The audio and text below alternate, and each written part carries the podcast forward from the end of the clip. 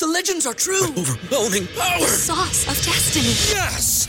The most legendary sauce has arrived as McDonald's transforms into the anime world of WickDonald's. The greatest flavors unite in all new savory chili McDonald's sauce to make your 10-piece Wick Nuggets, fries, and Sprite ultra powerful. Unlock manga comics with every meal and sit down for a new anime short every week only at WickDonald's. Ba-da-ba-ba-ba, go! At participating McDonald's for a limited time while supplies last. Say goodbye to your credit card rewards. Greedy corporate mega stores, led by Walmart and Target, are pushing for a law in Congress to take away your hard earned cash back and travel points to line their pockets. The Durbin Marshall credit card bill would enact harmful credit card routing mandates that would end credit card rewards as we know it. If you love your credit card rewards, tell your lawmakers hands off my rewards. Tell them to oppose the Durbin Marshall credit card bill.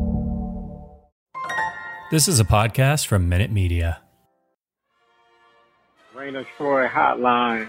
Alicia, Michael, what's going on? We know you have takes. We have takes. I'm actually surprised that your rant line, rave line, whatever, isn't completely full. Why can't we just win a game? Can I blame Michael Castillo for this? Can I blame Bob Connolly for this? Could I put on a zebra shirt and just go out there? Scratch, claw, up against the wall. Can't explain it what I'm feeling right now, guys. Let's open up that rave line.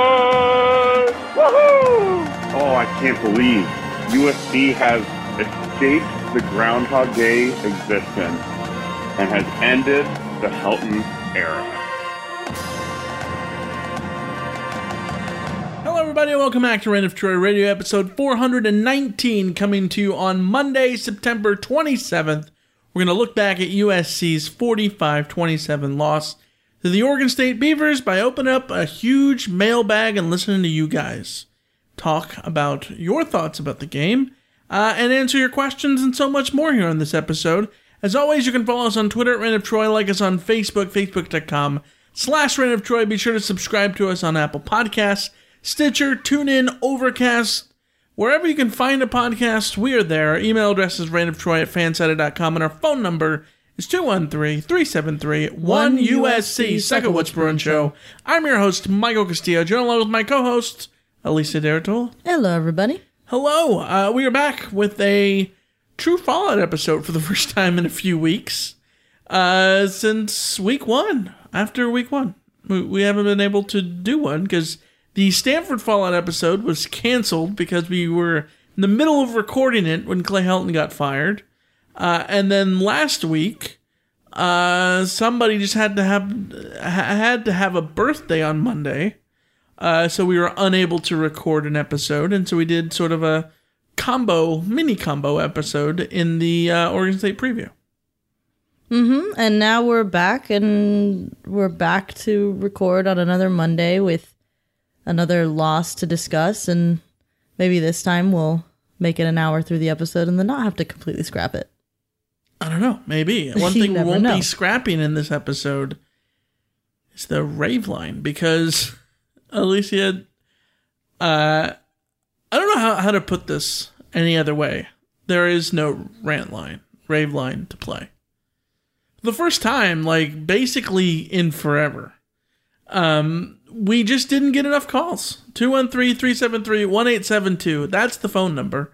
Save it into your phone. Uh, we did get a bunch of calls, but not enough for a montage. So we're just going to be running through all of the calls here on this episode. Um, and then going into basically turning this into a giant mailbag. A uh, event session, of course, uh, of sorts. Mm-hmm. Um, and hopefully, no questions about Lando Norris and the M- McLaren pit wall and, and their inability to put him on the inter tires at, at the end of the race. And USC fans are sad Lando Norris right now. Sad Yeah. Lando Norris, just the silence on the radio when they tell him you're P7. And then it's just like the crackling static of sadness. Yeah. pour, pouring out for our buddy Lando. Yeah. It was a rough weekend, man. Liverpool lost. Well, Liverpool drew. Felt like a loss. USC got their butt kicked by Oregon State at the Coliseum. Woke up early on Sunday morning to watch the tr- the just heartbreak for Lando Norris. Yeah. it's been a, it's been And I have a sore throat and I'm coughing up a storm, so like universe doesn't like me. You're having to drink tea during yeah, this I've got, record, which I've, is I've got a thing of tea next to me. I'm gonna try not to slurp in the middle of the the the microphone. I believe tea is Dothraki for like disgusting brown water. Ugh, this isn't brown. It's actually kind of red and green. It's it's it's my own concoction. It's a rose hips tea that I also throw a bag of uh, mint tea into. Who are you? Like Professor It's kind, McGonagall or it's kind of floral and minty, and then I sweeten it with monk, monk fruit sugar. It's very good, but I don't think you guys want to hear me drink turn it. into a granola type. when I found out that rose hips tea might help my eyes be less tragic, all right, all right, fair enough. and I ta- it tastes good. It tastes it tastes like the Rose Bowl. That's what I want to know. Well, I mean, I guess we'll have to. It'll be the closest thing I get to the Rose Bowl for a year or two, maybe. Hey, I I just want to share a deleted tweet. Deleted as in a deleted draft because I had this ready to go, uh, and then I remembered that it was factually inaccurate. Uh, I was gonna fire away on Saturday uh, after the final score tweet. I was gonna reply to that tweet by saying. Uh, on the bright side, USC still controls their their their own destiny in the Pac-12 South, and I thought that was so funny. I was I was I was giggling thinking about it, uh, and then I remembered that um, it's not actually true because womp. BYU and Fresno State are not in the Pac-12, believe it or not. So There's been a lot of talk of them Yeah. being in the Pac-12. this is true. So, Yeah, but but ASU and UCLA have non-conference losses, so does not actually make it true. Nonetheless, SC is still in the Pac-12 South race. Hey, that's something. Uh, I, mean, I guess it's something something to look forward to. That I mean, I don't rem- I don't remember if this was a question that ended up in our mailbag, but like the question of like, um, what are the chances that USC is even bowl eligible this Well, year? we we got like- a question on the uh, on to the rant line. Uh, a text from Jay and Ukaipa that says, "Does USC win six games?" Yeah, and like those are it's a valid question to ask because you just lost to Oregon State and and we're all feeling down and we're all questioning like what the mental state of this team is. But realistically, realistically, this this team is not as dead in the water as as it might feel like. The schedule is still very fortunate. Uh, everybody else out there looks vulnerable. Like it would be one thing if like Utah looked good, or I- ASU looked good, or I mean, uh, like it's not like USC couldn't go through and still Yeah. get wins. It's not like I'm gonna bet that they will, but it's also I, think back to 2016, like USC was one in three, and uh, In 2018, they were four and two. yeah, yeah. So like the opening month of the season, it it a lot can change in the middle in the middle month and the final month. So like don't write this this season off yet in terms of Yeah. of what uh, of like a bowl el- eligibility, but you know also it is a meaningless season in the sense that whatever they win or don't win, it doesn't matter. There's a new head coach, so whatever. Okay, so I'm just gonna throw this out. I'm gonna just talk this out really quick. So we talked about it um, after the San Jose State game. The idea of San Jose State the best team that SC is going to play in the first half of the season. Well, spoiler No. alert, no. It- no, I don't think it's true. I, I think at this point, I is it is it Oregon State? I think at the, to this point, Oregon State is the best team that USC. So here's the irony here. I think Stanford is better than we thought. I think Oregon State is better than we thought. Uh, SC should have still been able to beat both of them, no question. So San Jose But- State, for the record, since they lost to USC, had a four point win over Hawaii and a twenty point loss to West, Western Michigan. So okay, so yeah, maybe not. M- maybe yeah. not San Jose State. Okay, Yeah. Back, no, back I. I I will go to But- bat. I think Oregon State is the, is the best team that uh, SC is faced of the four has games. faced, yeah. Okay, all right, uh, fair enough. But but let's talk this out. They SC gets Colorado, who is like the worst defensive team ever. Hmm.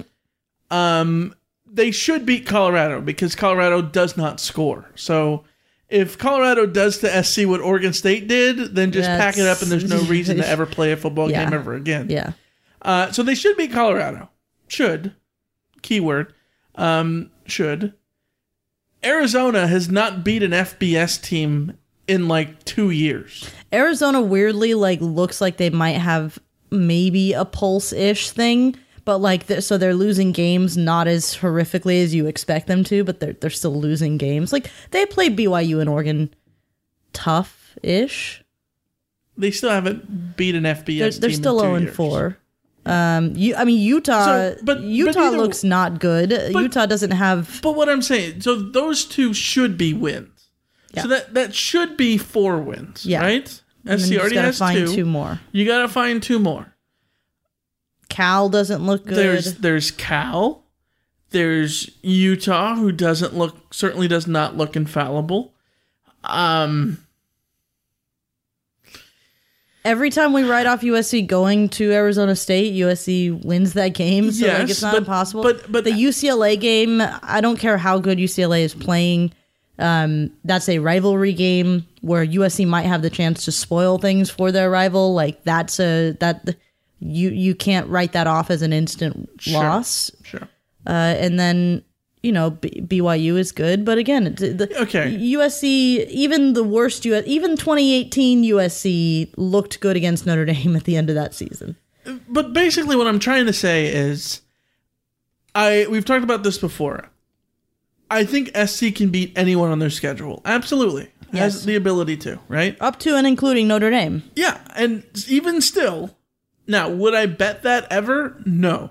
And Uh-uh. look, looking at this, um, looking at the schedule as it goes forward, which is a cake of a schedule. We've talked about this before. They don't play Oregon. They don't play Washington, even though I guess they'd rather play Washington than Oregon State at this point. Um, this, looking at the schedule, I think that if you were just giving me the the win loss thing and just telling me to pick win loss, I think they go like six and 6 Mm-hmm. Like seriously, like I, I I would not pick them to beat ASU, BYU, Notre Dame, or UCLA right now. But would you if if if I gave you bowl eligible or not? I would I would pick that bowl. I would say bowl eligible. I'd be pretty confident saying. bowl Okay, here's the thing about bowl eligibility. They have to, in that scenario, they either have to beat one of those four, which I think they at this point they wouldn't be favored against any of those four. ASU, BYU, UCLA, or Notre Dame. Mhm. I don't think they'd be favored against those four. Um, as it stands. No. I mean, Vegas loves SC, so maybe, but like I don't No. they shouldn't be, right? UCLA would have to collapse. Yeah. Now, but on but on top of that point, so to go bowl eligible, that means you have to beat Utah and you have to beat Cal. Would I am I comfortable making the the bet that they absolutely win those two games? No.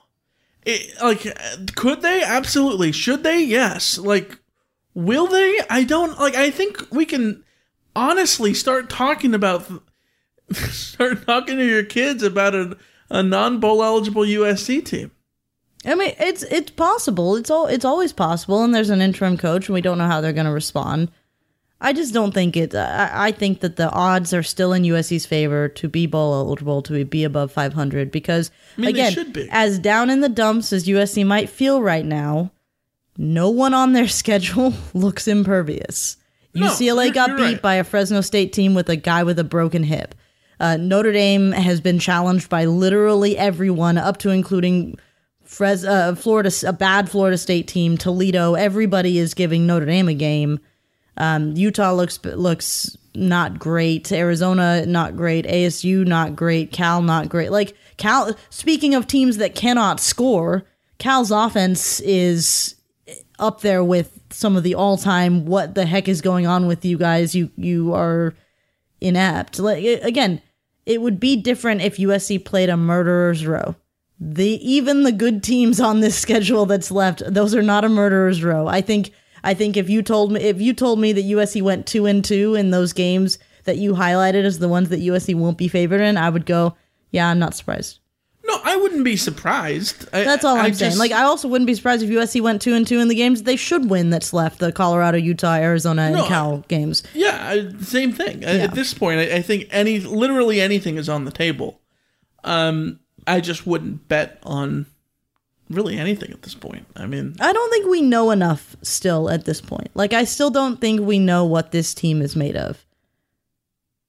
like this individual team. Yeah, like uh, like we've seen USC teams get punched in the mouth early before, and we've seen them rally back, and we've seen them collapse. So, which version of that is is this team? I, I don't know. We'll find out. They make it difficult when you look at the last two weeks. The the Washington State game, how you Mm-hmm. can talk about, oh well, this team's metal and like like how valuable it is. They got punched in the face. They didn't do anything about it. They were Mm-hmm. they were stalwarts. They came back and all that stuff.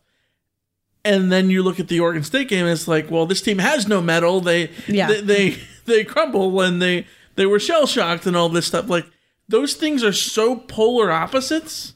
Um, especially when you look at the third quarter, like you've t- you've mentioned before, like it makes it sort of impossible. To, Okay, uh, so to here's- talk about. Here's a question I have: What offenses are USC going to face? Is USC going to face this this the rest of the season that are better than Oregon State? on the day on their day UCLA. Mm-hmm. BYU, I wouldn't put BYU better Notre, than Oregon Notre, State. Notre, Notre Dame, Notre. I mean, I, I guess. I guess on their day, yeah. Yeah.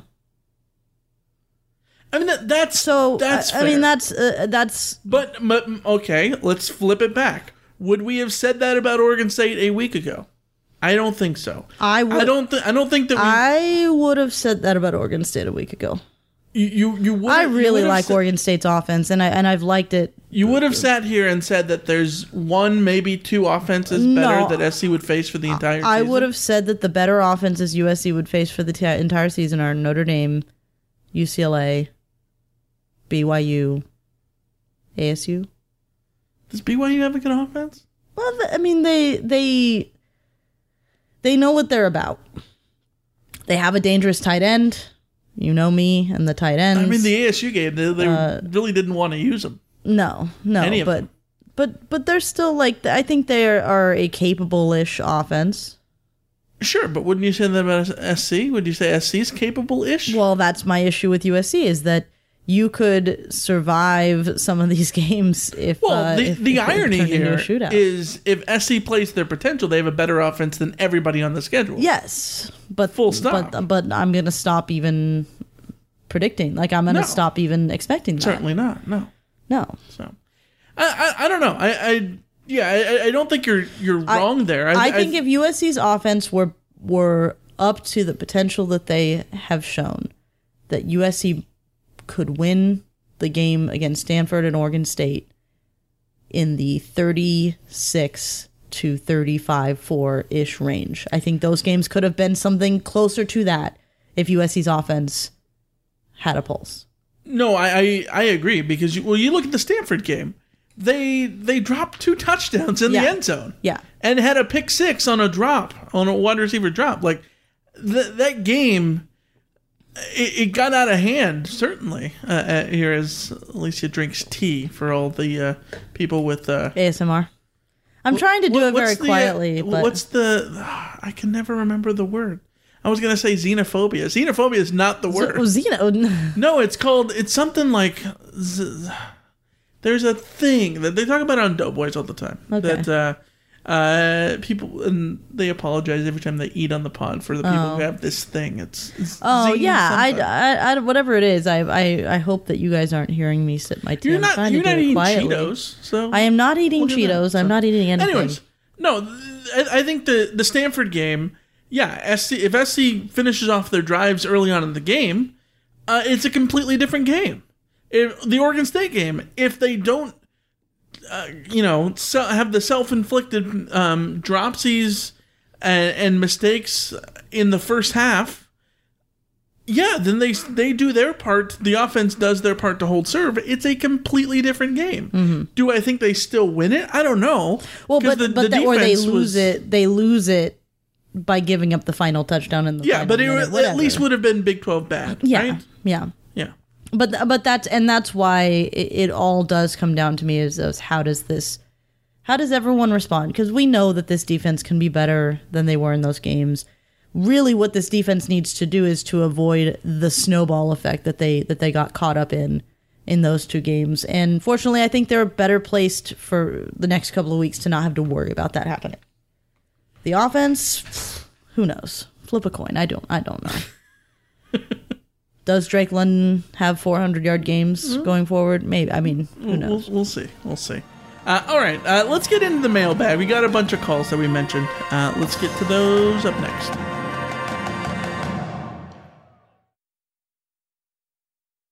You've got mail. All right, Alicia, we are back here to uh, to talk about uh, the mailbag. Open up the mailbag, and I've looked it up. Misophonia. Fe- ah, misophonia. There it is. Misophonia.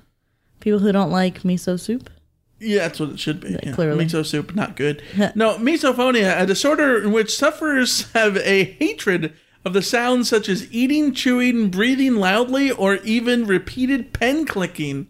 First named as a condition in 2001. Oh, I apologize to everyone I've ever encountered with that uh, condition because I am a. I'm an avid pen I- I'm a pen clicker. Yeah, I Hell just, yeah. I'm just a twitchy pen clicker. Yeah, that's me. Yeah. That's me too. Uh, all right, uh, let's get to the voicemails. Uh, let's open up the first one. Uh, this comes from uh, Joe in Orange County. Uh, hey, Michael and Alicia. Um, this is uh, Joe from uh, Orange County. Uh, Joe, the uh, Tottenham fan, uh, sadly. Um, I don't have a rant or a rave, and this is uh, before the Oregon State game, but I just had a thought come to mind while listening to the preview podcast. Since you guys started talking about Helton and uh, and Donte Williams and the sleeve stuff, uh, I just got to thinking. Um, what do you guys think is next for Clay Helton? I know he's completely done with this university and program, and uh, I really, really doubt he'll ever come back, unlike some certain guys like Sark in the past. But um, do you guys think he goes and becomes like a head coach at a uh, group of five team? Does he go uh, be a coordinator again? Uh, does he retire and just, you know, enjoy his, you know, 20 million or whatever he has. I know the buyout was 10, but surely he, he's, he was coach for a few years, so. Uh, anyways, uh, fight on. Hopefully we can extend that 61 year streak over Oregon State tonight. Um, no jinxes and, uh, fight on. Thank you guys and, uh, congratulations on your personal lives. Uh, thank you. Thank you, Joe. And Way to jinx it, man. yeah, wait, blame Joe. Give Joe all the hate in the world. Yep. For jinxing the 61 year streak that has come to an end. Wow. I mean, why would anyone bring that up before that I- game? I mean, don't it- know. It's just I- it's obvious jinx. I don't know. Yeah, 61 years. I think it's longer than Tottenham's streak of not winning the league. Yeah. Um, anyways, uh, Clay Helton, what what if if you were Clay Helton's agent and needed to give him well, Jimmy Sexton's probably not going to give him honest advice, but if you're giving Yeah. him honest advice, you're not Jimmy Sexton, who's going to be in the job of making him richer in any sense. You want to give him honest advice. What what what what would you give Clay Helton? Uh, I go spend a year as an analyst with Alabama um, because that seems to be the thing that everyone does once they get fired. But if, if Nick Saban turns you away, no, I think I think Clay Helton will probably end up a head coach at a, a G five somewhere. Uh, he'll get he'll get a fresh start somewhere. I my curiosity would be like the level like would Houston look at him? I don't know what Houston's uh, situation is, but like he has ties to that school. Memphis. Memphis. Um, there are some schools out there that I could see taking the chance on him, uh, knowing that he was definitely below what USC wanted, but he still won. I mean, he still won a lot of games. He still has uh, accomplishments, and he, and you know he'll be a good recruiter. Um, just because parents and families of players trust him a lot. So I think there's a lot of schools out there that could do worse than uh, than Clay Helton, and I would expect him to get one of those jobs. Yeah, I I th- absolutely think that he should be a G5 coach and I think that if you are a G5 school, that one that's on the cusp of always putting together a really good season. Your Fresno States, your Memphises, your Houston's, your Cincinnati's. Hey, USC goes get, goes and gets Kalen DeBoer. There's an opening at Fresno State. Mm-hmm. I I think that would be a great hire. honestly, I, honestly, I think it would. Like, um, I think Clay Helton has a lot to give if you're a a G5 school. Um, or he could have a lot to give at a Power Five school with the expectations that aren't crazy, right? Like if yeah, I, like like if if um, Iowa State uh, loses Matt Campbell, you you put Clay Helton back in the Cardinal and gold over there? yeah, there. I could see him anywhere in the American. Uh, I could see him at like How about like, the National League? the the Can- the Kansas Kansas States of the world. Um, could see him in the Big Ten with the uh, Rutgers of the world. Um, yeah, Mountain West. You could see it. Sunbelt. You could see it. Uh, I don't know. I, I think I think it would be good for him to go to one of those G fives with upward mobility. yeah. Um, except I don't know that one of the G fives that's going to join the Big Twelve is maybe a good idea because that might be a reset of expectations. Yeah. Uh, so I, I think realistically he should go to like Memphis or Houston as a G five team, and then earn his way back into the P five. I just can't see him like Which is what he should have done. coordinator or something. like, which is what should have happened years ago, anyways. mm-hmm. So, Yeah. all right, uh, let's go to the next call. We're just going in in order here. So, I, I didn't sort these by topic. So, uh, next one. This is uh, Dave in Orange County. Range Bay Radio. What's up? This is Dave from Orange County. You know this wasn't going to be a rave line. This is this is the damn definition of a rant line. It wasn't Clay Helton. It wasn't one person. This is just ten years of eroding, of just diluting, just dying on the vine. USC football, thirty-five to seventeen. I'm looking at it right now. Oregon State at home in the Coliseum. Oregon State doesn't win in the Coliseum. Oregon State sure as shit doesn't whoop our ass at the Coliseum. It doesn't demoralize us at the Coliseum. While I'm watching Oregon State just hand us our backsides over and over again. Todd Orlando, the one. Graham Harrell, you're not the one. And as much as I wanted, you know, Donte Williams to be the guy, you're not the one to over to just overcome the ten years of erosion to this program. Completely shut it down, build it up from scratch, all the way down to the bottom. Until then, we're just gonna keep having these games. And whatever it is, that's what we do. Fight out. Thanks for the call, Dave. As always, uh, you're the best. Um, yeah, I, this game eliminated the Donte Williams question for me. Yeah, uh, mercifully. And yeah. it was always going to be a tall task. Like we, we said, he basically had to go perfect uh, in order to consider it. Um, and that's not a knock on Donte Williams. That's just the reality of the situation when, you know, SC fans I, rightfully want someone with experience and want someone with, um, you know, a track record of being a head coach or at least an, an upward trajectory coordinator. And he was neither one of those guys. Yeah, At this point, at he least. he didn't fit the profile, and so we gave him the courtesy of of saying, "Let him show us what he's got." And you know, this is the this is the thing that that uh, was inevitable almost because it was a very very steep standard that we were holding him to, and it sucks. But he he's not a head coach right now. Like he that that he will get his opportunity if he wants it down the line. But like right now, that's it's not him. Yeah, yeah. Uh, and hopefully he does get that opportunity somewhere. Yeah. That'd, good, it'd be awesome for him. I think he does have a lot to give, uh, just not for what USC is needing right now. Uh, let's go to a call from Cameron in Frisco, Texas. Hey, Reign of Troy, it's Cameron from Frisco, Texas. Um, well, I'm glad. I'm. Let's just enjoy the rave lines that we had for the past week because, well, didn't last long because, well, we're back at the rant lines again. USC once again, defense looked awful. The front seven looked terrible. They can't tackle. Keenan Slovis looks god awful.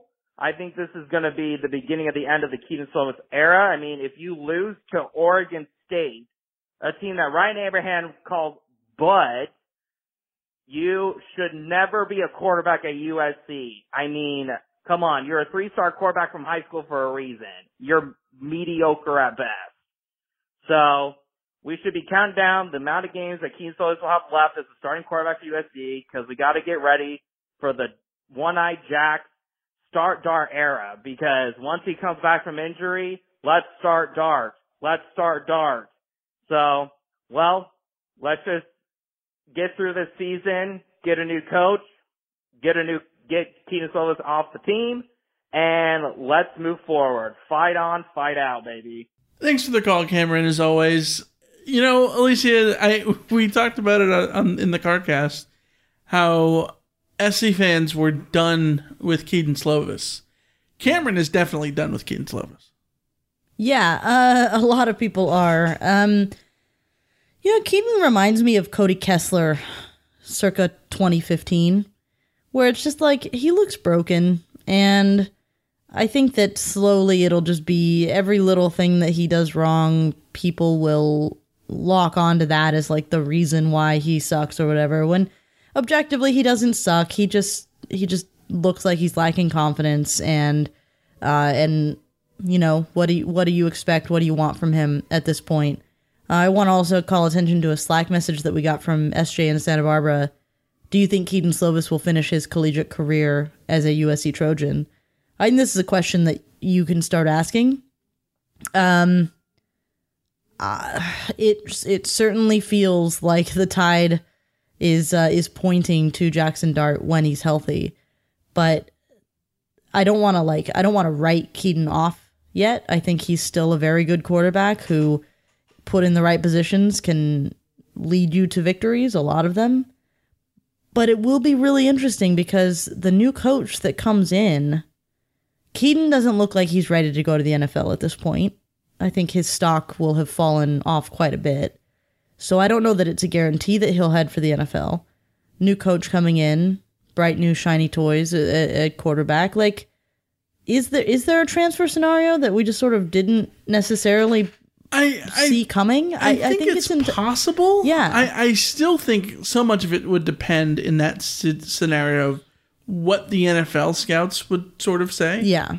Um, because they don't always say what we think they would say. Yeah. Especially about quarterbacks. I mean, if you would have told me after the Rose Bowl that Mark Sanchez was going to leave, I would have been like, "What? Yeah, No, yeah, and be the number five pick overall. I was like, he's not ready for that. no, no." I don't think any of us would have expected that. Um, now Pete Carroll probably shouldn't have acted Sort how he said did. that in a press conference. yeah, but, but um, but yeah, I think we we all thought the same thing, right? And so, yeah, I I I don't think that that's crazy to start thinking about that. I don't know that it will happen. The other thing, I I just want to preemptively put this out there because I I feel like there's more tweets coming um about the well this wouldn't be happening if JT Daniels was here. You are lying to yourself if you believe that. no, JT would You are absolutely lying to yourself. When was the last time a USC quarterback got better as their season went on, as their career went on? Yeah. When? Well, and, it's Mark Sanchez is the answer. By Yeah. the way. it's Mark Sanchez. and Mark Sanchez had a, a platform and a team around him that allowed that to happen. Yeah. You put JT Daniels in this offense and you have the same problems. Um, JT Daniels is doing very well at Georgia because Georgia is a better team than USC with They have a an better offensive offensive line. Line, and a run game and a system and yeah, the whole shebang. So JT Daniels is in a better position, and I guarantee you, if you sent Kedon Slovis off to Georgia, he'd be doing better there as well than he would be currently doing at USC. Yes. Yeah. Um, the quarterbacks who would be doing better at USC uh, are the, I don't know, like Bryce Youngs of the world, who are just, or the Jackson Darts, who are who are Who can are do something that's something in and of the themselves. system. Yeah, yeah, exactly. So like, just don't get it, don't get it twisted about JT or about Kedon or anything like that. don't get it twisted about Miller Moss as though he's a savior or anything like that. Uh, even Jackson Dart, uh, it's easy to bank on Jackson Dart because you remember him in the third quarter of that game. But also, if he's going to be out there committing three turnovers a game, you're going to have your own issues that you're going to get sick and tired of with him as well. So, you know, it's it's the classic uh, grass is greener on the other side conversation, and we don't know what's going to happen with with Kedon and Darton and all of them, but uh, just try to look at it with a level head would be my my recommendation. Because as we're gonna i'm gonna have to start saying the thing that we were saying a couple years ago like things are never as bad as they seem or as good. So yeah just we'll, we'll take it as it goes By the way, um, here's a tweet from uh, Shotgun Spratling that has just gone out while recording this. Apparently, Frank Martin is no longer on the roster. yeah Um, and Shotgun has tweeted, uh, this is a hell of a stat. Um, with Frank Martin's removal from the roster, USC's three man offensive line recruiting class in 2016 uh, ranked number 85, tw- 211, and 297 in the 24 7 sports composite. Officially finishes with a combined 12 total snaps played. Yeah, that was Frank Martin, who never came through. You had um, EJ Price, who was kicked off the team. And you had uh, Nathan, Nathan Smith, Smith who medically retired. Yeah. So, and that's a really good example of how, like, you, it, it's, A, it's hard to evaluate. B, like, you can have guys not pan out for a variety of different reasons. And USC is just, like, hitting the mark on on many different ways that you can have guys end up not contributing which is why it's very important to hit as often as possible every single year you can't take a year off of recruiting the offensive line because if you have a class like that that you just lose everybody suddenly where you're at yeah Hundred percent. Uh, let's go to a call from uh, Mark in Wyoming. This one's a long one, so buckle up. Hey, it's Mark from Wyoming. I don't know what I'm doing. Is this a rant line? It's a rave line? It's a something line. Um, so I've got a suggestion. Um, and everybody probably would agree, but I think, uh, that Graham Harrell needs to be relieved of his play calling duties. He can spend the rest of the season mopping the floor in the gym, cutting the lawn on the on the practice field, whatever. But I don't know what he thought he was doing tonight. Um, his none of his plays worked. It seems the only reason anything worked was because Kedon threw the ball to Drake London, and he was somehow able to catch it, avoid a couple tackles, and gain some yards. That was basically the offense the entire night. Um, everybody else, I mean, Keontay Burnett did some, or Keontay Ingram, sorry, uh, he did some good running. Um, he scored a couple touchdowns, one late, but it, at, by that, that time, the game was already over. Defensively, Orlando had no answer. I mean, even if they tried to stack the box to stop the run, um, they, they ran to the outside, which is where most of their yardage came from. Um, and then when they tried to defend the outside, they went back inside. It wasn't, there was no winning. Um, the defense just didn't play. Uh, they flat out sucked. And if I had to describe it, like the best, easiest way to describe it is to take, uh, it's a flaming pile stuffed in a paper bag with a bat, with full of firecrackers thrown into a dumpster. And that, and that, and it, as it blows up. And that's how tonight's game went. Um, I'm getting to the point where I think that, um, at the end of the season, nobody on the coaching staff should be retained. Um, it's just too far gone. And as much as I like Donte, and I warned you about this last week, um, after the win, they're going to want to make him head coach, but uh, it just isn't going to work out. Uh, we'll see what happens with our with our easy schedule of this easy portion of the schedule and see how the rest of the season turns out. Thanks for the call, Mark. Uh, a lot of thoughts in there. Alicia, what uh, what comes to mind? His thoughts about USC's offensive and defensive coordinator. Yeah, I, I just think it's been it's been pretty clear that the the staff wasn't good enough, um, and whatever we felt that Helton might be holding them back, like they're not they're not exactly out there proving that that it was definitely Helton holding them back. Uh, I also think that that you're kind of stuck with what you're at. Again, we talked about this in the past. If you relieve H- Harrell, who do you have then call plays? I don't think there are any good answers. If you relieve Todd Orlando, who do you have take over the defense? I don't think there's a very good answer. Um, it it just it doesn't really solve anything. Again, the the problem has been solved. The new there will be a new coaching staff. I very much agree with the idea that you shouldn't retain anybody from this staff. The one exception I'd make for that is Donte Williams, and it's solely because of of the recruiting prowess that he brings.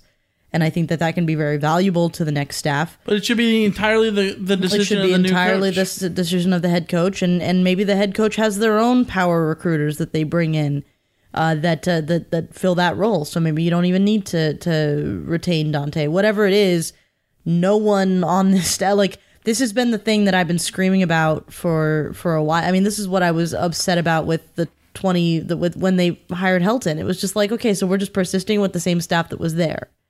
And persisting with the same staff that was there. USC does need to clean house. And when we say clean house, we mean all of the assistants and everybody who's been there the whole time. The the it you can't expect something different if it's literally just recycling. Right. And this is when I in, insert that uh, if Ed Orgeron would have been hired, his offensive coordinator would have been Clay Helton. Yes. Yeah. So again, it, it, it doesn't really.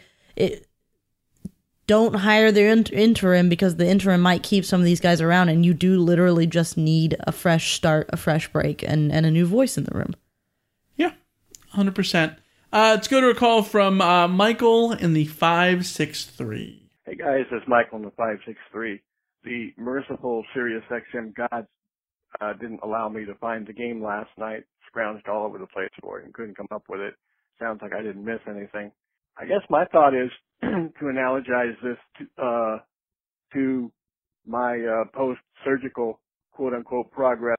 In some ways, you know, you take a step forward and then you take two steps back. And last week was SC's step forward, and then because of the effort or because of whatever, uh, the next day you expect to be, you know, just all over the place like Alicia was talking about after her, uh, uh, thrill of, uh, starting a, a workout program again. And, uh, but it doesn't work that way. You're going to take a couple, you know, it's going to be a sideways kind of a progression. Uh, I kind of suspect we're going to have to hold off judgment in terms of mental toughness and all that until a new permanent coach is named and he can come in and set up his own regimen and have his own coaching staff and his own disciplines and all that sort of stuff. So I guess this whole season season may be a pause to uh, just kind of get things figured out and you know do a start the recovery process. I uh, wish I had better, but that's all I got. So you guys hang in there. God bless and take care. Bye bye. Yeah, thanks for, so much for the call, and I couldn't agree more. I think so much of this is just a wait and see. So much of this uh, you may be tempted to read too much into when it's just, you know, it's just the, the, the air letting out of the balloon. It's just the way that a season goes. It's it's all of those things, and we don't know how this team is going to respond now. We don't know how these players are going to respond when the new coaching staff comes in all of those things are still very wait and see. We're still in the first month of the season, and there's still a long, long, long way to go. So just you just got to roll with it. I know it's not fun, but you do have to roll with it, and there will be steps forward and there will be steps back. I think he said that very eloquently. Yeah, hundred uh, percent. I I agree with that. Uh, let's go to a call we got from Sean in beautiful Austin, Texas. Hello, Reign of Troy Hotline. It's your old pal, Sean from beautiful Austin, Texas. What a game. What a soul sapping, no offense, Swiss cheese D line black hole of a game. Army would have 1,000 yards on Todd Orlando's defense. Oregon State did more harm than good even throwing the ball. They should have just ran it down our throats every play. Kedon Slovis threw so many picks he looks like he was playing for the Jets. And under Graham, we are still, still not running under center. I love USC. Fight on till I die, but this team feels like it's in the doldrums of a bad breakup. We need a new coach and a new staff, and we need them soon. I'll always be a Rotbot. I love y'all. Fight on. Thanks for the call as always, Sean. Good to hear from you. Yeah, I mean, SC needs a new coach. They need a new staff. That's luckily they're in the process of getting those things. The the sucky part is, and we've talked about this, is it's just really unsatisfying until you get that uh into like it, it's satisfying from the fan perspective to know that the the answer is coming. Uh, you hope the answer is what you want, but it's satisfying to know that an answer is coming. It's just not satisfying in the moment when the nature of college football is that you can't have that guy step in immediately. Like like if this was soccer, how Oh, yeah. how great would it be if it was soccer and you could just like literally go out tomorrow and just bring in the dude? Yeah. You just have Chris Petersen or or uh, uh, Bob Stoops or whoever else you want to throw out there. And Gus Hiddink. Yeah. yeah, Gus Hiddink. Yeah, Sam, Sam Allardyce. Just get him in. Uh, pull a, a reverse Ted Lasso and see what happens. Yeah, it it's just yeah, it, it's just the whole it is what it is thing is so unsatisfying. But uh, there's just there's there's not much else to say there. I will say, like Sean, I really really enjoyed your description of that game. Yeah. I think that was a more entertaining description of that game than that game was entertaining at any point. So, uh, yeah, uh, at least our Rotbots are still entertaining us, even if USC is just. I, I just love the way that uh, Google Voice has transcribed that call because it said, "What a game! What a soul flapping, no offense, Swiss cheese aligned black of a game." Mean, it still works. Which which is funny because uh, soul spelled like the fish and flapping. Yeah, that that's what it was. It was soul the fish Just a dead flapping away. fish. Yeah. Just yes, yeah. flapping away. Yeah. Mhm. Uh, last call we got from Dan in Valley Village, which came in while we were recording this. Literally while we were recording this, the phone had to ring, uh, and we had to uh, reject the call so that way Dan could leave a message. Yeah. So uh, here's a call from Dan. Hey, this is Dan from Valley Village. All I wanted to say was to the team, just like uh, us parents say to our kids, I'm not mad. I'm just very disappointed. Very, very disappointed. Anyway, fight on. Love you guys. Thanks for the call, Dan. Yeah, yeah, that- That's- that's the perfect way to put we it. got a text from somebody that was uh, talking about how like it was it was a, a, a comforting um car cast because we we didn't sound angry we just sounded like disappointed parents and that's yeah that's kind of where i'm at it's like uh, i mean i wanted more from the team but also what I, what more what can i ask them they had their head coach fired who they truly genuinely loved uh, they're they're facing adversity, and I just want to see them come out of it better than they were before. And it might be a very tough journey, but I'm here for it. So Lucy, it's not about the journey; it's the friends you make, Make along the way? The way. Well, Yeah. where's that even from? I don't even know at this point. I, I don't it's like a cultural. Uh, like I feel like it might be from that Vitamin C song. Like, I mean, maybe. oh, da, da, da, yeah. oh, it reminds me of fifth grade culmination. Yeah, yeah, we do. I, Did we you have a culmination? We had a culmination. Did they call it culmination? No, we had Well, like what did your rich private school people call it? Oh, just graduation or whatever. But it depends on like which cl- like like which. gr- It was like you had eighth grade graduation, then I don't know. I think eighth grade. I think one of my brother's classes did that vitamin C song because I think it was a little bit. No, when you were at these rich snooty private schools. yeah, rich snooty private school. Yes, Yes, when, when you were at not those, like broke Catholic schools that Did- are did- just like scraping by. Not at all. Did, did you have like tea that you would pass around and like, I can't imagine those kids in LAUSD don't have this. Is that how you guys would, would speak? Uh, yes, that's exactly what it's like in a uh, in a in a private Catholic school in the middle of Van Nuys. Rich snooty practice. Yeah, all those rich, all my rich snooty classmates. yeah, I mean, hey, you were in you were in a class with the slugger from the New York Yankees. So Well, that's fair. That was in high school, and yes, I had many rich snooty classmates. Funnily enough, he was not one of them. He, is now. I well now. Yeah, I would not. Uh, he is now. Yeah. All right. Uh, and with that, we will stop standing around and we will move on to. Uh, uh, we're going to talk about over under after the break because we forgot that, and then uh, get into rapid fire uh, the rest of the questions. so you're going over. I'm feeling bold. Give me that over. I'll go under. I got to take an under here. I got three unders to take. I'm going to do an under here. All right, Alicia, let's get into over under super quick. We're going to run through this down rapid fire. Uh, you said over under two and a half meaningful snaps for uh, Miller Moss. I said under. It was under. It was zero. Yikes! Yeah. this is just the beginning of a bad run for me. Yeah, strap in, guys. I said over under 42.5 on third downs for Oregon State. You took the under. Yeah, it was over. It was at 50%. Yeah. Yeah, they were pretty good on third down.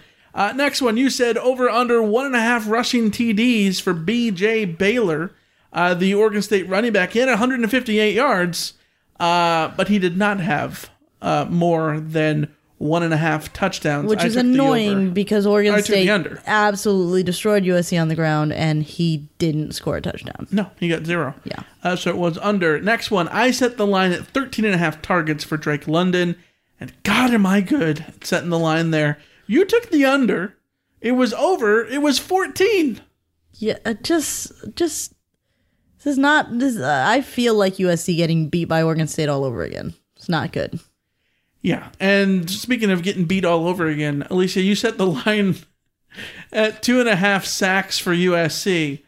Uh, stupidly, I took the. I don't know what the hell I was thinking. Obviously, Michael was thinking. I don't know what the hell he's thinking. Yeah, yeah. I, It was zero. I don't know what the hell's going on with USC's pass rush because it should be way more productive uh, than uh, than they are. Yeah, last one. I said 18 and a half yards for USC's longest run of the game because Oregon State did not give up big gains. You took the under. It was under. It was 12. 12 yards is the longest rush by Keontay Ingram. SC stopped running uh, towards the, in the second half when they got down because they had to throw the football. There was too big of a deficit and they weren't able to best that 12 yard run. So, uh, all told, you went two and four for the week. I went four and two uh, which is pretty good for me. Uh, but here's the thing: nobody did better than four and two. Literally nobody in It's our in our not not a good week for anybody. no. Uh, but here's who went four and two: All Mad Mom, Seth C, three hundred five, Britt from Irvine, G Pat, Carrie in Chicago, PJ the Swimmer, and D Set. Congratulations, y'all are uh, way better than me. Yeah, to say the least. Uh, the season lead. It is still Adam and Clinton Pittsburgh. They are in first place. Second place is a tie between D Set and PJ the Plumber, just one PJ game the behind. Swimmer. P- what did I say? Really, PJ the Plumber. Joe, Joe the plumber, bringing that back. I don't know. PJ the Swimmer. Uh, they are tied for second place with 20 points. Uh, third place, sorry, fourth place, LA Fred at 14, at 19 points. I can't read apparently. Uh, fifth place, is the three-way tie between our buddy Steve from the Bay Area, Carrie in Chicago, and G Pat. They all have 18 points. Yeah, again, all way better than I am. Yeah, Bill Connelly said SC would win 40 to 25. LOL. Uh, Vegas had SC by 11. You said 38 24. I said 41 17. Uh, yeah, we were all wrong. Oregon State won 45 27. And I'd like to say in our next preview, can you just tell me to give you a prediction that aligns with what I say about the game? Two times this year, I have said, I think the, the Oregon State game, I said I thought it was going to be medium and a mad game. And, he, And there I went. 41 and I picked the 24 point win. Yep. Stanford game, I said. Fallen victim to I, the classic I blunders, said man. the, the whole thing about no football reason, and I picked SC to win, and they lost. So clearly, I do not listen to myself. Uh, all right, rapid fire questions. We got a bunch of these. We're going to run through them really quickly here. Slack message from Josh in Buckeye Country. Under Helton, the seven game winning record, expanding back to the Woody Hayes era over Ohio State, was ruined along with Oregon State not winning the Coliseum since Eisenhower was president. Michael, what other USC accomplishments as far as streets streaks uh, has been ruined under the Clay Helton era? The Notre Dame loss was the biggest to Notre Dame in a while. Yeah, since Uh, '66, well, I think. Well, I mean, this is not Helton's fault, but uh, I mean, unless you want to blame Helton for COVID, the streak of playing Notre Dame consecutively. the Rose Bowl streak. The Rose Bowl The streak. Rose Bowl streak is over, Mhm. which I think is very unlucky. Um, I it it's SC had had that streak since the 1930s, but the playoff thing kind of messes that one up. Yeah. Uh, Josh from Buckeye Country also says as USC continues to lose and with recruits who will be dropping off, will it make SC's job less appealing for these coaches being interviewed if if players decommit? I think the appeal of this job is is in the things that are built into the job.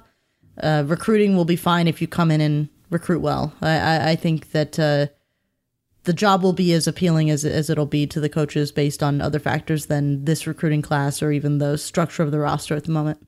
Yeah, I don't think you you take the job for one particular recruit, either in either direction, or you don't not take the job for that either. Uh, Joseph Candelario on Twitter. Uh, it might be early because Donte's only coached two games, but you two said that you would fill out a bingo card on Clay Helton's press conferences because he would say the same thing over and over again. I was wondering, do you get that same sort of feeling with Donte, or does he mix things up? Uh, this is interesting because I think that Donte Williams' coach speak is not the same as Clay Helton's, but there are things that he will that he has said over and over again. One of those things is taking the blame for everything, uh, which he just has a different style of the way he talks about things. He takes the blame for literally everything, um, and that is coach speak in of itself. It's just a different brand of coach speak. Um, and the other thing is he's not going to give you much on on injuries, which I think my frustration is. I wish he would just say, "I'm not going to talk about injuries," rather than because I know pe- people get upset about the week to week thing with with Jackson Dart. Well, if people being me, yeah, if if he if he just said I he'll be available when he's available, I think it would it would uh, not allow people to get frustrated. yeah, I'm. Every coach has their little things that they do, and every coach will get annoying not for those things, but for the things that happen on the football field. Yeah, that's the other thing. The, Like- the win loss record matters way more than Yes. what the coach's press conference say. Yeah, uh, Donte Williams said similar things to what Clay Helton says after losses, but since people like him more than they hated Clay Helton, yeah, people, it doesn't. It's different. Yeah. So, uh, Apache's uh, on Twitter says, "Is Korey Foreman hurt? Is Drake Jackson not eating? He looks small out there. Are they feeding the D line and O line properly? They all look small and pushable." Well, A, Korey Foreman has been hurt. Uh, B, Drake Jackson was hurt for much of the offseason. And uh, and yeah, the, the D line and O line, I think that people want to talk about uh, the eating regimen or the weightlifting or anything like that, but really technique plays a huge role in all of this. And if they're not being developed on that front, it's going to look like they are physically beaten all the time when they play teams like Oregon State because Oregon State has developed their line into something that knows what it's doing. So that's the bigger issue for me. Everyone talks, every program, every USC team of every year talks about like they're eating more, they're not eating more, whatever. It's all about how you coach them up. Yeah, uh, Karina has three three tweets, three questions. Uh, what is the defense's plan to fix things before our next game? Not play Oregon State again. Yeah, that's one of them. um, I don't know that we're gonna get over talking about specific plans, but I mean, if you you look at uh, Todd Orlando, what he said after the the game, it was finding those things, finding what what those things are. He talked about being multiple and trying to be multiple to stop anything. And to his credit, I think he tried. The problem was every any adjustment he made, Oregon State just beat that one too, to where it looked like there was no adjustments. Yeah. So the adjustment was that nothing changed uh, in terms of results. Um, next question: Why can't the quarterback and receivers communicate? What's the plan there? Uh, the scheme is is uh, predictable. It's not about communication or anything like that. It's just the scheme is predictable, and uh, defenses have figured it out. I think that's the bigger issue.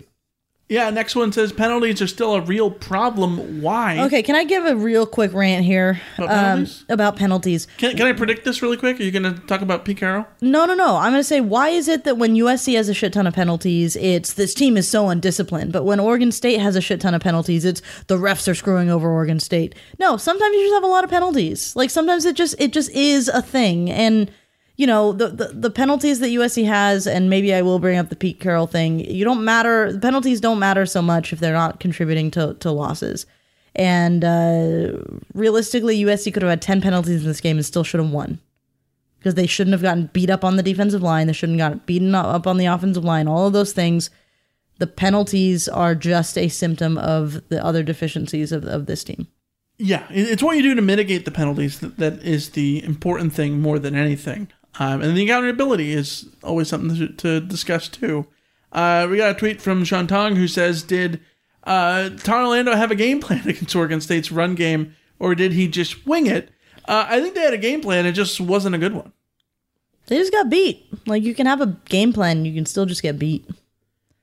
Uh, next one, did Orlando have the defense practicing getting off the blocks to make a tackle? Uh, th- this was interesting because he was asked in the post game.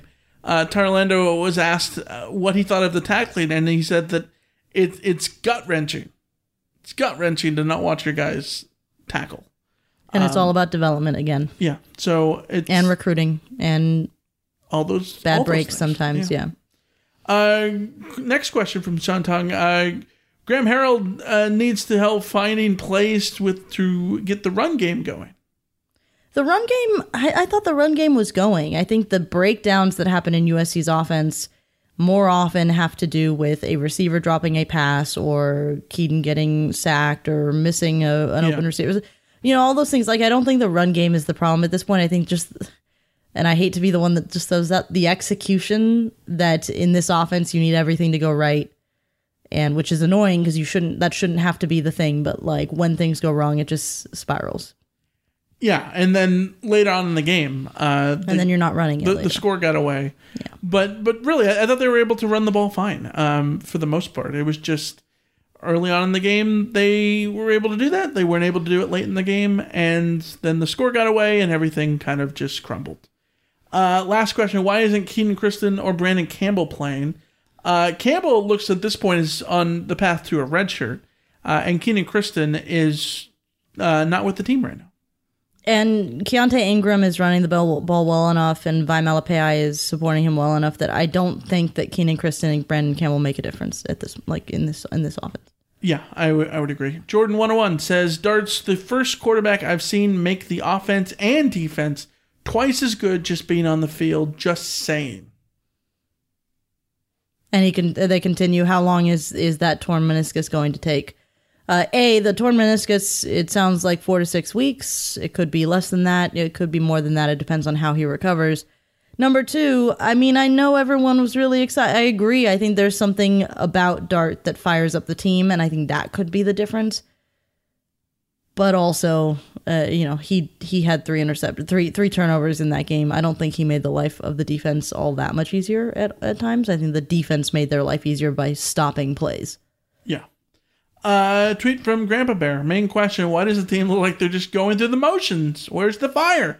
That's a good question. I, I think the interesting thing is you look at last week. Again, we talked about how they had fire and metal and all those things. They did not have that this past week. So it's Well- finding a consistency from week to week about that. Also, their their coach got fired. Yeah. And that's a bummer for them. And maybe, you know, we talk about different players needing different coaching styles. Maybe Donte's style isn't meshing with the mindset of this team. It's entirely possible too. Maybe it worked in that first week, but now it's sort of stale or old or whatever, or people aren't responding. And, you know, that's how it works. Uh, King Canby says, which struggling blue blood program do the Trojans most resemble right now? Texas, Michigan, Florida State, or Saab, Nebraska? Uh, cancel out Florida State and Nebraska. USC is nowhere near the state of those programs. I would say somewhere in the range of Texas and Michigan, in the fact that, like, probably more Michigan than Texas, because uh, Michigan did have some, I don't know, some up and down recruiting years and all that kind of stuff. Uh, I think. I think USC is still poised the way that Texas and Michigan are constantly poised to next year being a good year. I think it's Texas because Michigan has at least been consistent.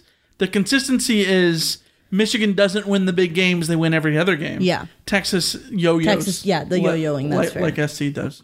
Uh, Sean in beautiful Austin, Texas says everybody was quoting coaches about how USC needs to get fixed and what can be done to get fixed. But does Todd Orlando? What does he have to say for himself? Uh, he- I, I think he said that they were going to get it fixed, but you know, words at this point matter a lot less than actions. Yeah, I, I think at, th- at this point it, it doesn't look good for him. But it's just weird because again, a week ago we were talking about how good uh, his adjustments were and all that stuff. So Yeah. uh, I didn't expect this past week to be so bad from Todd Orlando. He's got to prove that it was an anomaly. Except we know that Texas was a struggle bus on defense in 2019. So Todd Orlando's got to find more games like the Washington State game going forward. Luckily, he gets to face the worst defense in the history of the game next week uh, in Colorado. Uh, next one, tweet from uh, Python Idler. I hope that's not about snakes. It could be computer programming. I hope it's pro- computer programming. Yeah. Hindsight is obviously 2020, but do you think Bohn regrets not finding firing uh, Clay Helton sooner, given the apparent culture programs in the program? Uh, yes, I think that Mike Bohn regrets taking this job in 2019 and finding out that Clay Helton had a 20 million dollar buyout. Um, I think I think you have to look at it and say it would have been better if USC had just pulled the band-aid off earlier than to do it now. But I also think that Mike Bohn had his reasons for not doing it earlier, and that's why the timing of this was when it was. Yeah, if money did not exist, I think he fires Clay Helton. Uh, because I don't think if money didn't exist, then you and contracts didn't exist. This is a whole different thing. Because then I think every AD would hire a new coach willy nilly, probably. Um, and definitely he would have wanted to make his mark because that's why you take a job is to make your mark. Yeah. Um, and the money didn't add up at the end of the day, and certainly it looks like a mistake. Uh, but I think it's easy to say it looks like a mistake when you're not paying the bills. Yes. And so, yeah, as Clay Helton should have got fired years ago. Um, but yeah, that's that's how the cookie crumbled financially. Uh, yeah, that's gonna wrap up this episode. Uh, it is a Fallout mailbag thingamajig that we just did. Thanks for listening. As always, email address ranftrifanside.com, phone number 213-373-1872. Alicia, do you have a final word? Um, my final word is tea, is in I need a lot more tea. You, you gotta, you gotta go cough. Okay. She's giving me the hurry up, so. No, I mean I'm literally, I'm literally I have to work. So. Okay. Yeah. All right. See ya.